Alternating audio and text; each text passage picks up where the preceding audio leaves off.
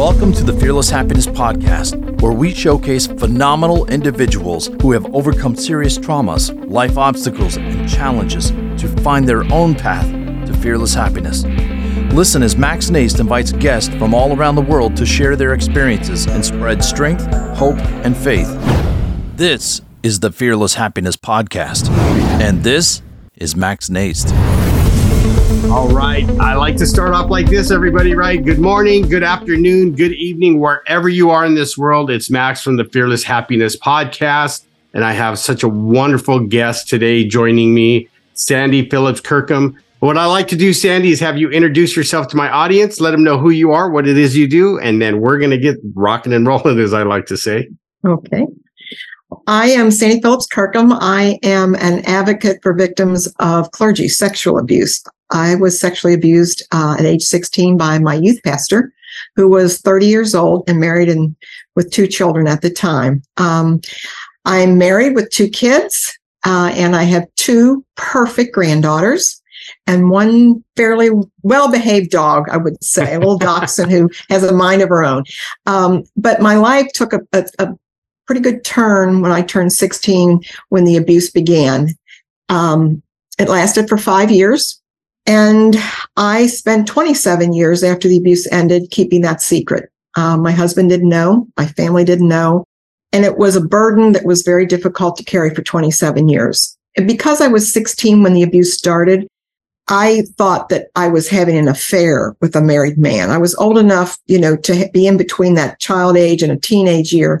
And he portrayed that our relationship was that way, that we were married in God's eyes, that this was God's will, um, I was helping him in his ministry. And so all of that in my mind, I never saw it as abuse. So for me, for 27 years, I was hiding a secret that I had had an affair with a married man who was my pastor.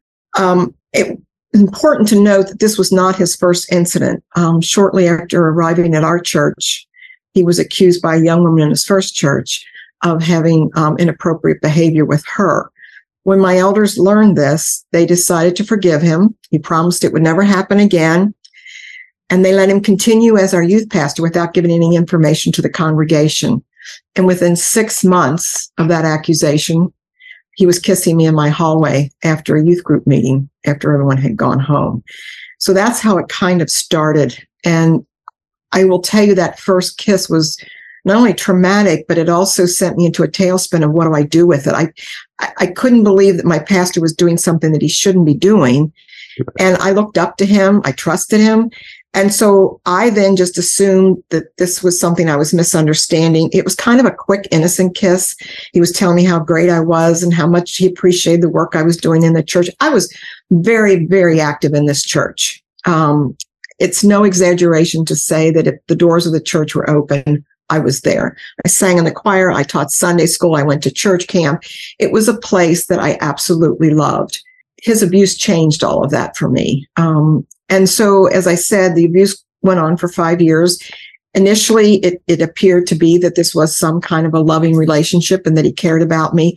But soon after he had sex with me, which was about a year after that first kiss, because there was a grooming process right. for that first year. Um, and, and, and a lot of times, you know, I would be with him and he he would be fine. He wouldn't kiss me, he wouldn't hug me, he wouldn't do anything. So I was always in this kind of confusion of state of is he doing something he shouldn't be doing or is he not? And it doesn't seem wrong. So I just justified it that it was okay. But once he had sex with me, I knew that was wrong.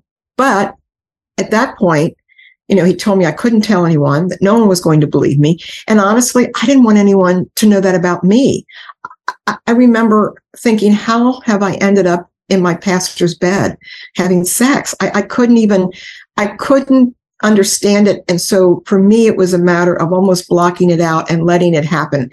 And that's what I did. Um, but shortly after the intercourse happened, um, he became violent. He started controlling me. He became very um, angry at times. I was always on edge around him and I didn't feel like I could tell anyone. There wasn't anyone I felt like I could tell. And so I just accepted the relationship that this was what was going to happen. Um, and it was an extremely difficult, difficult time for me. And I knew um, that it would never end until he said it was over. I never felt like I had any power to get out of the relationship.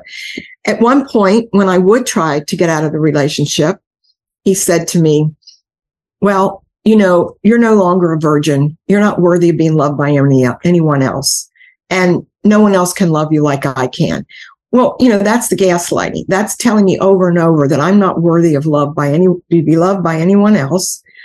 And I began to believe that. I, I accepted that, that this was my life. And so I didn't know what else to do, but just to let the abuse continue. And again, I'm looking at it as an affair. So I'm trying to please him. I'm trying to make it work in some way because I think this is God's will because he's told me that. Um, but he was eventually caught and he was called in by the elders. And I don't know what narrative he gave them. I was never called in. I was never asked any questions. I was just told where to sit in church and how to behave because the whole goal was going to be to move him to the next church and without anyone finding out. Now, a few people did begin to find out about it. Um, but nonetheless, he was given a going away party and moved to the next church.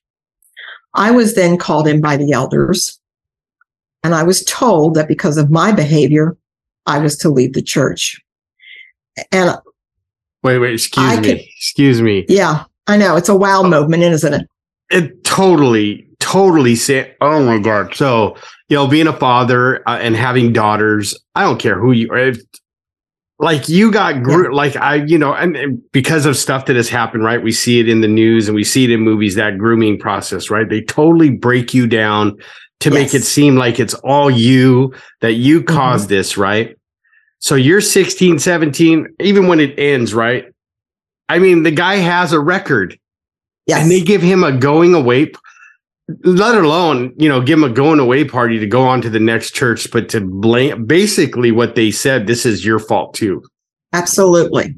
Like uh, not just does... two. I think they blame me totally that I somehow seduced him or that, you know, oh, he had a gosh. weakness and I preyed upon that weakness. I I mean, I will tell you, being told that I wasn't fit to worship in that church anymore devastated me. I loved that church. It was, it meant everything to me. And that message to me was we can forgive him and he's not to blame. You are. And I, I, I didn't know how, I, I was just devastated. And I've said to people many times that the response of that church had a greater impact on my life moving forward than the actual abuse did. I mean, I can remember thinking years later, if my friends ever find out that I was horrible enough and bad enough to be kicked out of a church, what would they think right. of me?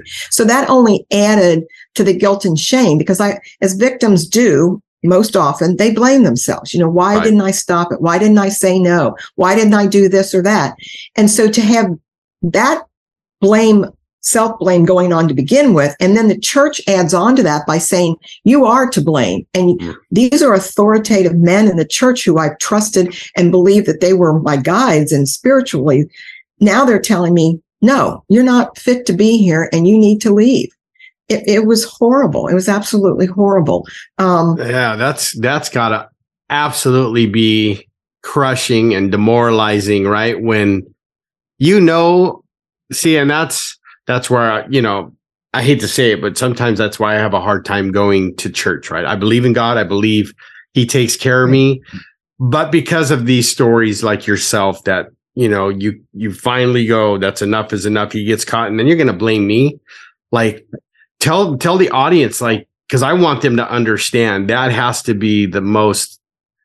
I can't, you know, I'm feeling it for you, and I know that happened all these years ago, but it's just that would be like um I always liken it to like me abusing my child or something and then blaming it. You made me do that. Like how yes, right. like you can't do that. Like you and I know. I mean, we're how so how did okay, so you're asked to leave the church, right? Because of your behavior. This guy mm-hmm. abuses you, and somehow mm-hmm. they put it on you. So back, go back a little bit and, and and tell the audience like how you started to overcome that because you just in the beginning you told 27 years of carrying that secret is that's got to be heavy on the heart. You know what I mean? So how did you start to finally go? That isn't my fault. I don't care what any of these people tell me. Well, you know, for 27 years, I did believe it was my fault. So I did carry not only the secret of what was done to me because I didn't understand what was done to me, but it, it, you know, my self esteem was very low in the sense that how I viewed myself and how I worried other people would view me if they knew this secret about me. But what happened was, um, and I talk about this in the very first chapter of my book, there was a trigger that sent me over the edge. I'd had triggers throughout my 27 years. There would be times when my anxiety level would hit to a point that I almost couldn't control it, but I had to because I was around people that knew me and I couldn't explain to them why I was having a trigger over a song I heard. And so I had been able to manage those triggers throughout the years. But this particular one, um, I was driving to my daughter's golf tournament.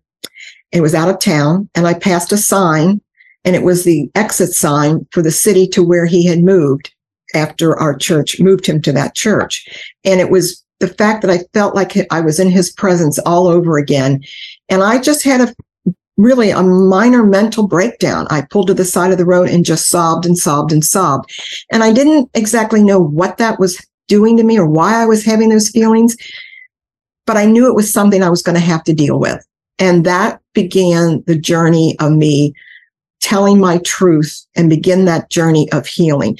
Because as long as I was holding that secret in, he right. was always a part of my life. He was always, he, the abuse didn't end at that five year period. It continued for 27 years because every time I had a trigger, every time some thought of him came in my mind, or every time I feared someone was going to find out about my secret, he was there with me. That was where he was with me. Right. And keeping a secret from my husband was difficult. You know, I didn't want to do that either. But so that created a division that he wasn't aware of, but I knew it was there.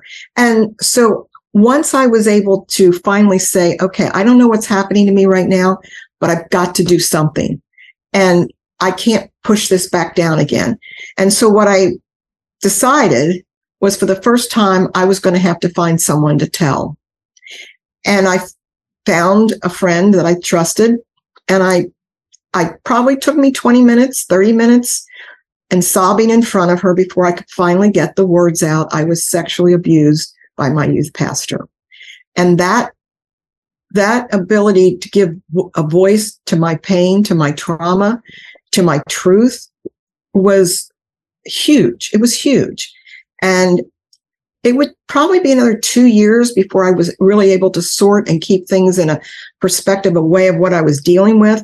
So the healing is a process. It's not an end. There's never, to, in my mind, there's never an end to traumatic right. healing. It, it's always a part of you. You, you, for me, it was learning to let go of that trauma and figure out how do I deal with the triggers? What do I need to do to, to move past this? Because his abuse is always a part of me. It's, it's what happened to me. It what was done to me, but it doesn't have to define me. And so that's, right. that was where I decided I'm going to do something that's not going to allow me to be trapped by this man any longer. Right. Um, one of the things that I did, um, and it, it was a necessity for me. I don't know that it's true for all victims, but I wanted to confront him. And I had no idea where he was. Been 20, 30 years since I'd seen him. But I hired a private investigator and I found him ministering in a church in Alabama. And I confronted him. I took my husband, I took a counselor, and I took a very good friend of mine who was at the church at the time. Now, one of the things that, that I think gave me a little more courage to confront him was the fact that he couldn't deny that it happened. You know, it wasn't as if he could look at me and say, uh, she's confused. I never did that because right. it was so public.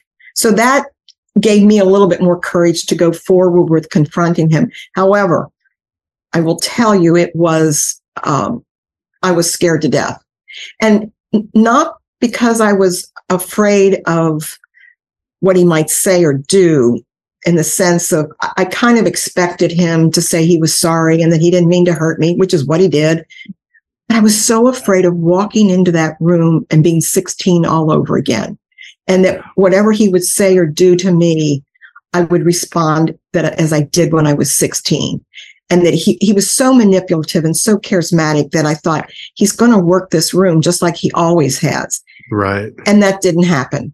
I, I stood up to him. I was, I said everything I wanted to say to him.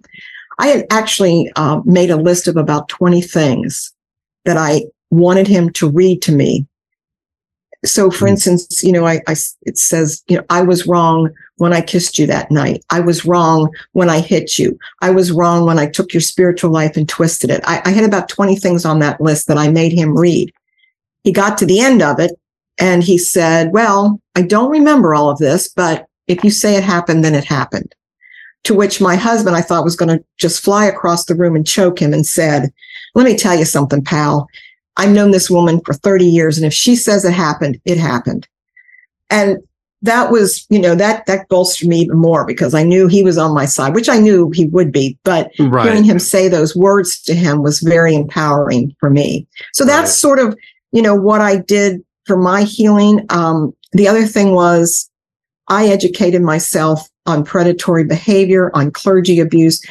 I learned the terms grooming, manipulation, gaslighting, love bombing, because once I understood all those terms, I could then look back and see that is exactly what he did to me. Exactly right. what he did to me.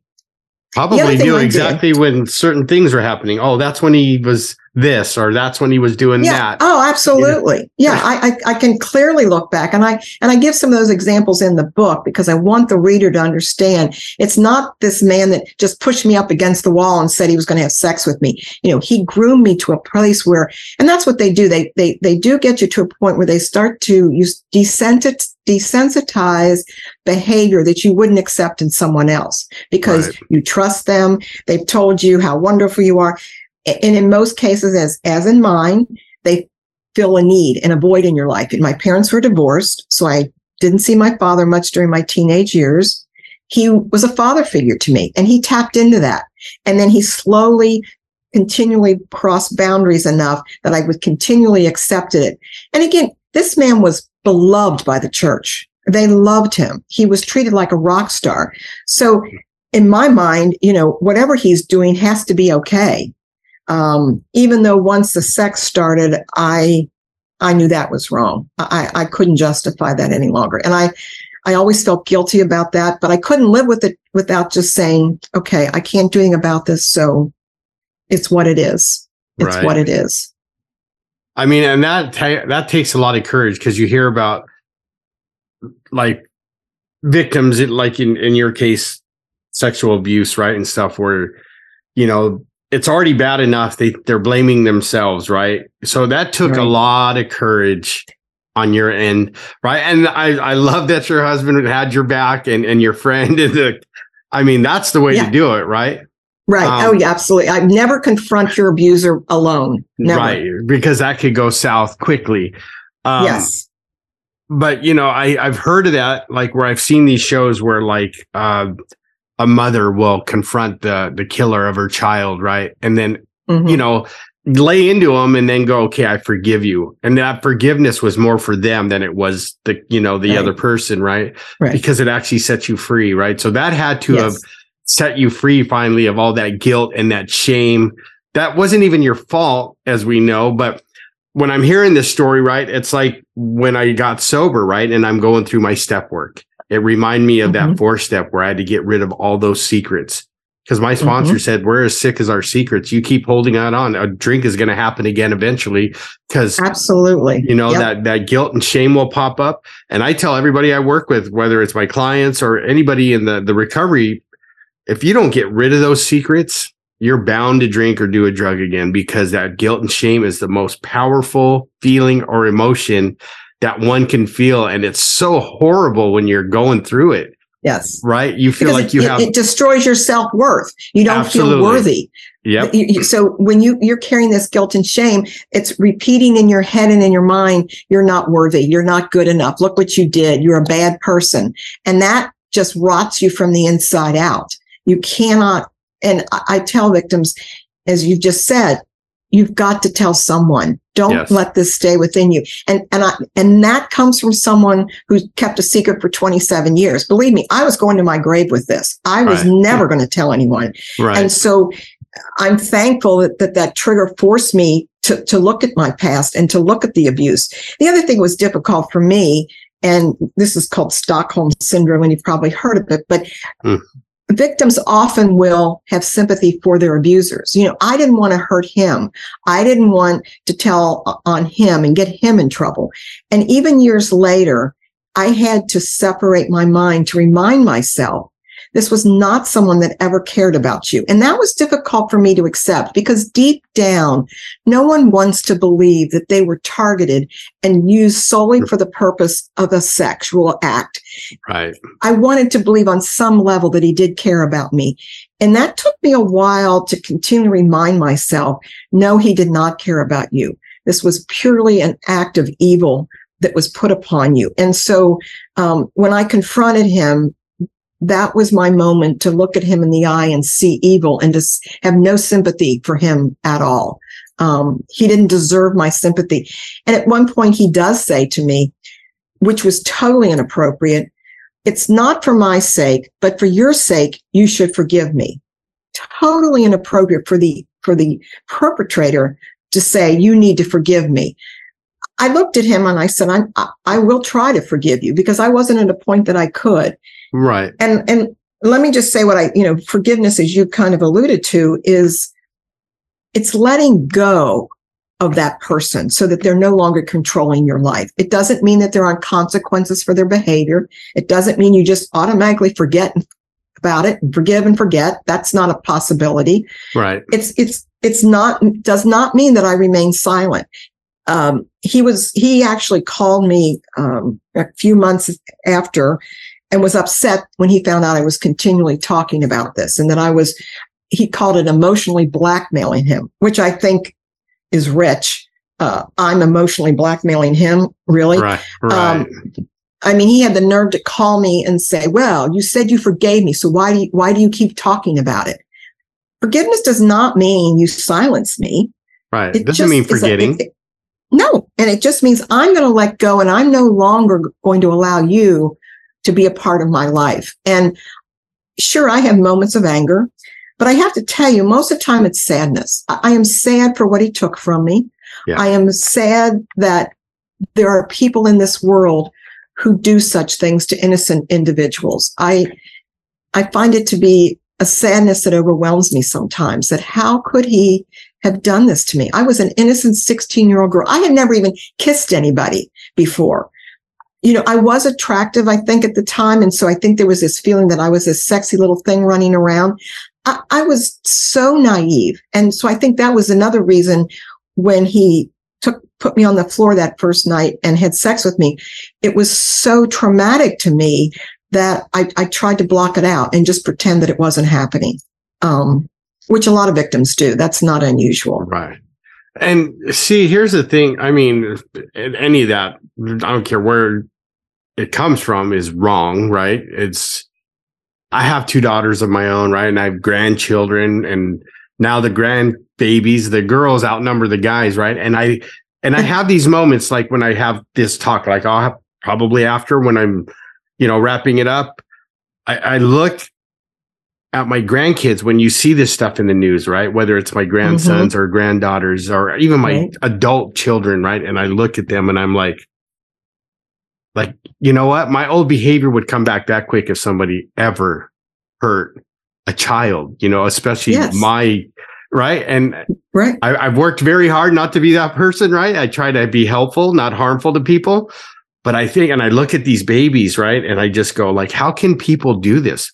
Whether it's a child or sit, you know, a teenager or or any or even an adult or an adult, right? With this trafficking, Who's in a vulnerable, hear, yeah, absolutely, right? Like, how can people do that and just do that to another human like they're not even there, like they're just uh, you know what I mean, a piece of property, something to be used. Yeah, right. I mean, and you know, uh, uh, women, adult women can be vulnerable, and these pastors, priests, or rabbis, when you're in that position of a religious authority and you're given this automatic trust just because of who you are, then to no. turn around and take advantage of someone who is hurting, who is in a vulnerable position in their life, and to use that against them, there, there can be no greater evil. I mean, that Absolutely. is they're using the church, they're using the name of God to perpetrate these evils on these individuals as whether they're adults or children. Um, I mean, I work with a lot of adult women who have, are were in counseling situations. Their marriages were falling apart, and they look to this individual to help them. And I have spoken to Cincinnati Christian University to the pastors classes. And one of the things I tell them is, look, I don't care if a woman walks into your office and completely throws herself at you. You as a professional need to see that as a cry for help and not an invitation right. to go to bed. Right. It's your job to understand and see that need, not to fulfill your own needs, but to help that individual. She's right. not there to have you compound her problems by having sex with her. Right. And I think we need to recognize, and I think most people do, that pastors, rabbis, and priests are in a very powerful position. They, they have a lot of influence over those that they serve. And when they misuse that power, they need to be removed. They've Absolutely. proven they're no longer fit for worship. I will tell you, my, my abuser is still in the ministry. I think he's semi-retired now. That's but crazy. Even after I had exposed him to this his current church in Alabama, I was told, well, we believe in the power of God changing people. And because this happened 27 years ago, it has no validity to today. That's what I was told.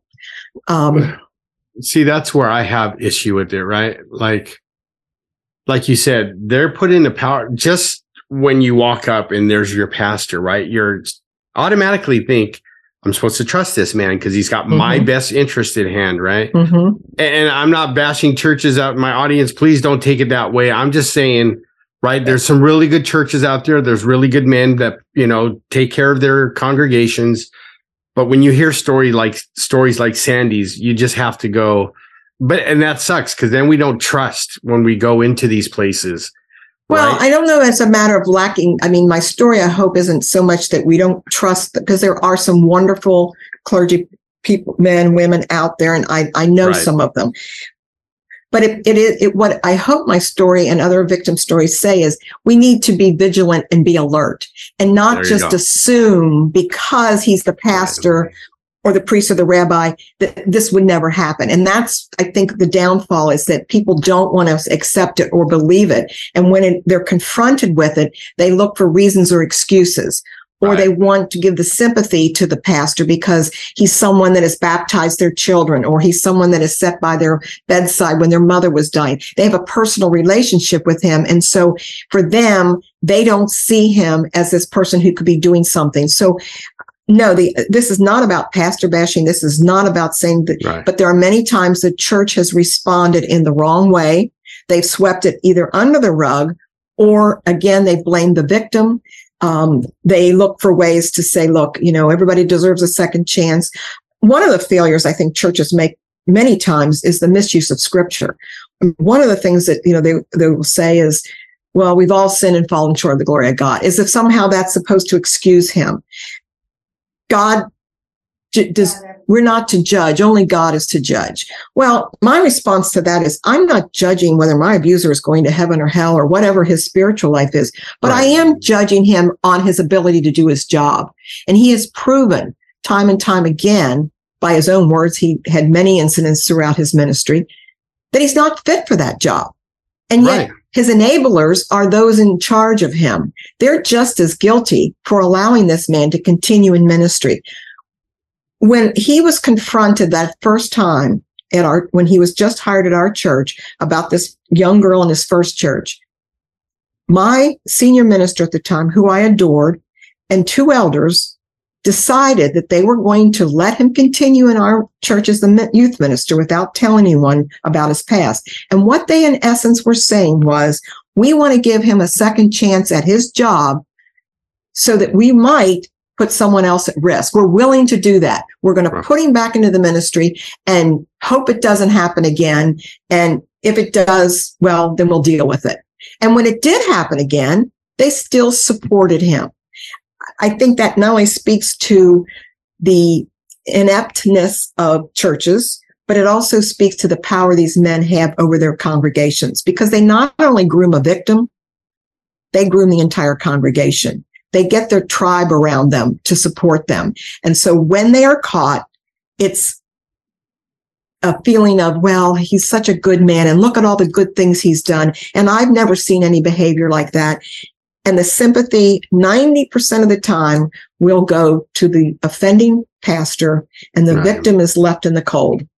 We're not given support. And even if we're not blamed, there's not the attitude of, look, what he did was wrong and it should never have happened, and he's going to be removed. And what can we do to help you? That's what needs to happen. And it Right. doesn't in most cases. Right. And we've heard that over and over again, right? In the news and stuff. We've seen it, at least you and I in our lifetimes, right? Where the the church gets Sure. caught because they blew they try to sweep it under the rug. Now they've got so many victims. They're caught red-handed by trying to Yeah. move a person from church to church to a different state. Like there has to be, you know, and that's why I applaud you, Sandy, for your courage to just say, look, things have to go different, right?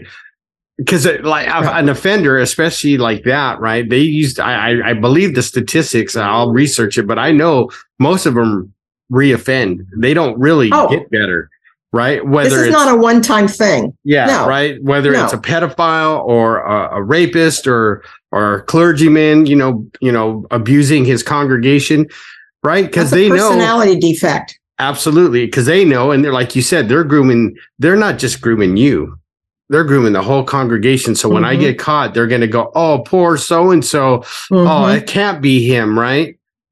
Um, Yeah. and, and I'm glad you're here because you know, you know, uh, we just have to make people, like you said, become more aware, pay attention And to what's I- going on around you. And like I said, I'm not Right. bashing churches or anything because there's really No. good people out there. But just pay attention, right, to your children Right. and stuff going on in your church. If you see something Because- funny, right? Yeah. And one of the things that we, we talk about when people say, well, how do you approach someone? How do you, so if, if you see some behavior that, that might even be innocent behavior, you're doing that person a favor by saying this can be misunderstood. You know, you really shouldn't be hugging that child that much. Right. And, and if it's a person that isn't, is totally innocent, is going to be grateful and thankful. Yes. if it's going to be a predator, he's probably going to respond, at least as my predator did, in an angry way. Like, how dare you accuse me of something like that? That's what he said to someone when they, there was someone in the church that was suspe- suspicious and said something to him. And his response was, well, I, I would never do anything like that. And how dare you accuse me of something like that? And, and his, his answer back to her was, if you feel that way about me, you might want to find another church, which she did. So watch for that response. Yeah. And if you're going to, and even if you think it's a, a true predator, you're putting them on alert. You know, okay, I'm watching you. You may not agree that I think you shouldn't have been hugging that child, but now they know someone is watching them. So it's very important to at least acknowledge that there might be a misunderstanding through the behavior and that they need to stop. Um, and I, the key I say to people is if you see behavior in a spiritual leader, whether it's a choir director, Sunday school teacher, whoever, Right. is that behavior that you would accept in a stranger or someone, your neighbor down the street? If it's not behavior you find appropriate in a stranger, it really isn't appropriate behavior for someone just because they're in a church and because they're the pastor. Right. Um, exactly. That's a good, a good bellwether to figure out do is this appropriate behavior or not? Um, and again someone who's innocent with this behavior is going to be grateful that it was called to their attention. And i think we are doing a better job. I think Right. churches now know that you know you shouldn't counsel alone that you should not be in alone with children. Um, many churches have great policies in place but they need to implement those policies when there is an occasion to arise that says there's something here that's not good and we need to investigate it. We need to look at it. I mean, even as a Yeah. substance abuse counselor, right? And I sometimes I I have to counsel women. Um, Mhm. but if if there's like I always check their history, right? If there's any chance, like I'll call a therapist in, another female therapist, and go, like I for instance, I had to um do an assessment on a female who had personality disorder. Mhm. luckily I did my homework, right? I wanted to see what her past treatments were like and Right. lo and behold, right? And then it, and it started. So as soon as she, the first sentence came out, I was like, uh, you know, first the door was wide open, but I called a therapist and I go, look, I don't feel comfortable. I don't want anything to be misconstrued. Right. And it was funny because then we did the assessment and that therapist went, you did a great job by calling me in here because I could see what Right. you were talking about. Right. And good for you for recognizing your limitations. Um, Oh, I think so, so many times clergy think because they're clergy people or that they have, you know, and God is, you know, guiding them or whatever they're, that they feel like they can handle any situation because God's guiding them or whatever their reasons are. And I, I've told, you know, these, these student pastors, you, you need to know what your limitations are. If you have a young girl come into your office who's self mutilating, is that something you're capable of dealing with? Do you know, Right. are you so be aware of those limitations so good for you and, in recognize that because i don't think many pastors are are willing to call someone else in they feel like it's their job to to counsel and take care of that person Well, the best support you can give whoever you're doing that with, right, is knowing your limitations, right? Whether it's a male or female, like even if it's a male and I feel like, okay, I'm having some counter transference because he reminds me of my son who really Mhm. gets under my skin. Sometimes I'll be like, right right we need to take a time out. Let's let's go take a walk or you know what I mean? But I Right. think I think if you're any of us, right, whether we're clergy or just just a good human being, is knowing those limitations and knowing that right I can't always do this by myself. I may need to bring someone in and help me with this, Yeah. right? Like you did. Right. Like perfect example, everybody. She brought her husband, she brought a counselor, she brought a friend. I mean, what a way Yeah. to do that. And right to make sure that she got to do, you know, Sandy got to do what she needed to do at that moment and, and do it in a good way. Right. and even like when i talk with even when i talk with victims uh, you know i always make it clear this is just my story and it's what i hope will help you but each journey of healing has to to be their own. And um Right. absolutely. and and so much depends on healing depends on you know your support system. Did what was your trauma before the sexual abuse? All kinds of things play into how our Right. healing processes proceed.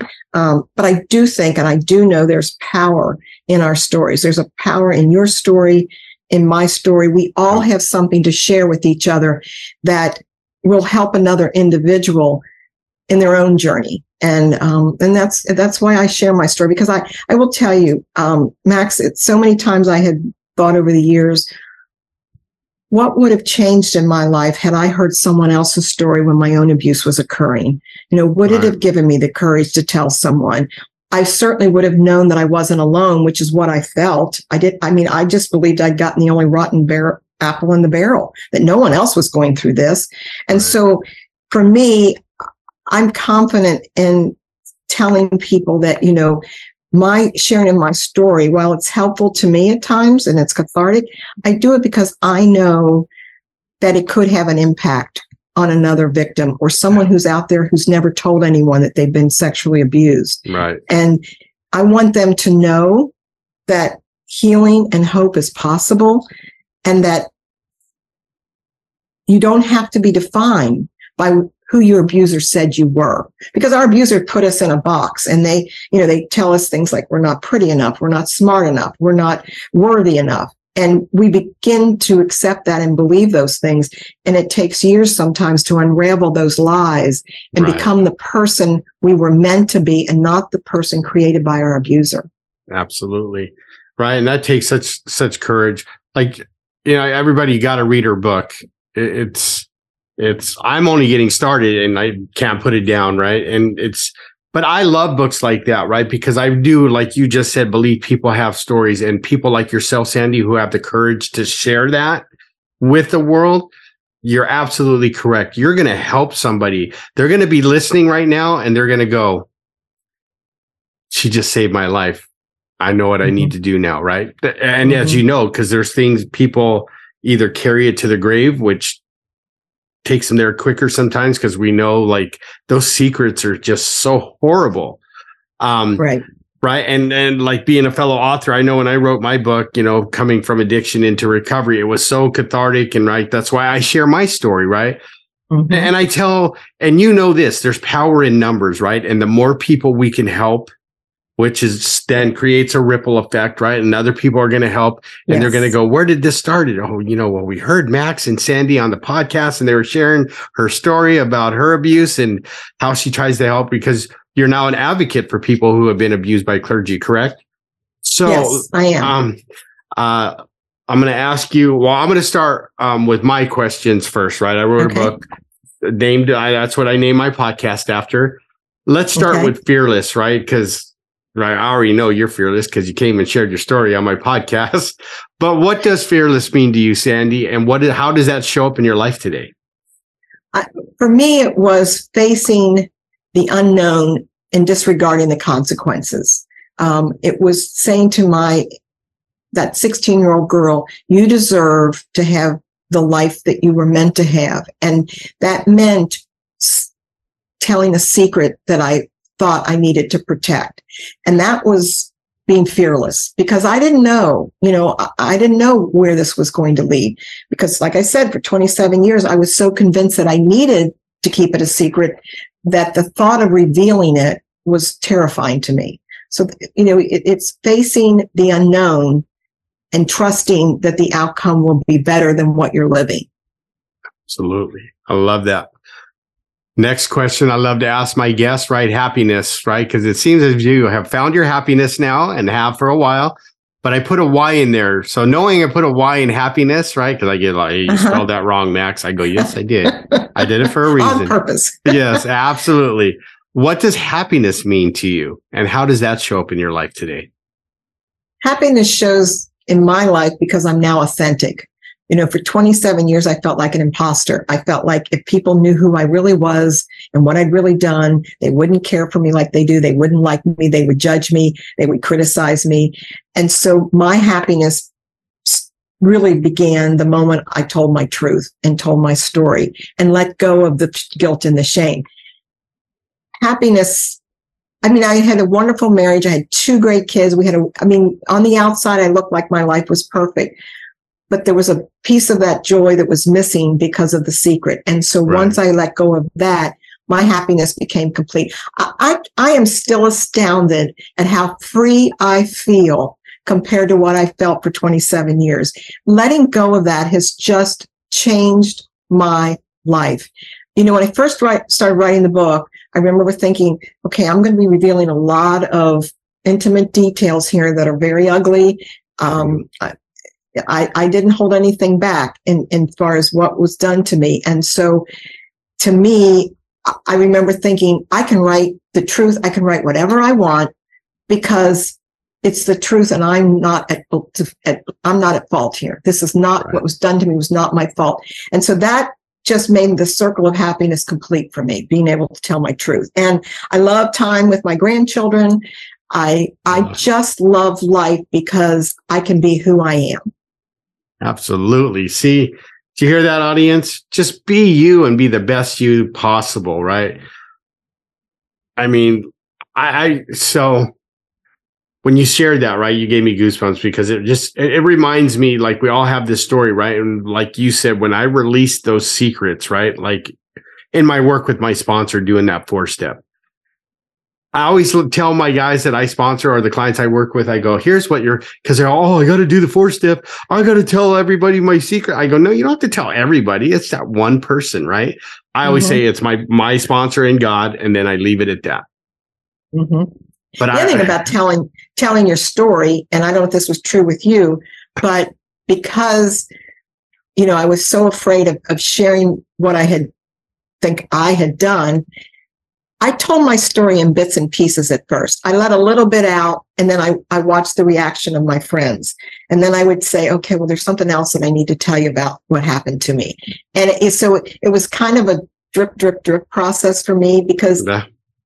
I can relate I had to that. that that insecurity of, of how people would respond. And so when I found out, okay, they still weren't blaming me once I told them this, or they didn't say, "Really, you agreed to do that with him?" I had none of that, and so I it was easier each time I told parts of my story till I was finally able to the point where I truly understood and believed that my story was was something that was done to me and nothing that I had caused or that I could have changed. And I had nothing to be ashamed of. And I could do that by telling my truth. Gotcha. All right. Okay. Okay, we're going again. So um it's funny you said it. So what I was getting at, like that's, I know when you release that stuff, like for me, I I likened it to I had a silverback gorilla right on my back, putting me in a chokehold for all those years. right? Because here's what happened. Like when I did it in bits and pieces and didn't get really honest with my sponsor, I relapsed four times because I realized, mm-hmm. right, the first time I did a four step, it was like three quarters of a page. And he even yeah. gave me that look like, really? You just got out of jail. You've been running the streets and like yeah. you're telling me that's it. But he yeah. didn't say anything, right? So I'm like, okay. And then when I finally got honest and really did it the best I could and told him everything that I could remember and and if, if it was like that, that gorilla left my back, patted yeah. me on the butt and said, you're going to be okay and took off. Yeah. And I was like, right. And that's similar to what you went through, right? With, with confronting that gentleman and telling your, you know, your, your friends and your husband. And it's just an amazing journey when people realize like, we don't have to be ashamed of the things that we've gone through. Right. No. And what have no. happened to us and stuff like that. So, um, thank you for sharing that. Um, before we end, though, I always like to ask, right? Like, if someone wants, where can they get your book on Amazon? Correct. Correct. Let them it's know where you. My, it's also on my website. Um, but the, and the website has a lot of good information for anyone who's just interested to want to kind of explore a little bit. Um, it's simply my name, which is Sandy S A N D Y Phillips P H I L L I P S Kirkham K I R K H A M dot com and that website they can also get the book there but I, I think it's a great place for someone to go to just kind of tip their toe into it a little bit to see what's my website has to say and maybe give them some information that they might need. And then i also have an author facebook page um, which is just my name again. But the um, i would encourage everyone if they can to borrow the book read the book whatever because i do think um, it's a book that can not only help victims, but hopefully someone else who isn't quite sure how this clergy sexual abuse works and right. has those questions of why didn't they say no. I, it's also a, a book of, of uh, I think, educational material as well. And I tell people it's not just a book about abuse; it is a book about healing and hope.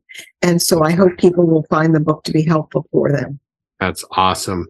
So if they wanted to work with you or, or reach out to you and, and, get to know you better, they could reach you at your website or your yes, author Facebook yes, page. Yes. Um, my website will have my email on there that they can contact me if they wish to. And I'm happy to, you know, to listen to anyone or, you know, I'm not a paid professional counselor, but I do think sharing our stories and, and giving our insights are, are powerful. Awesome. I appreciate you being here, Sandy, so much. Thank you so much.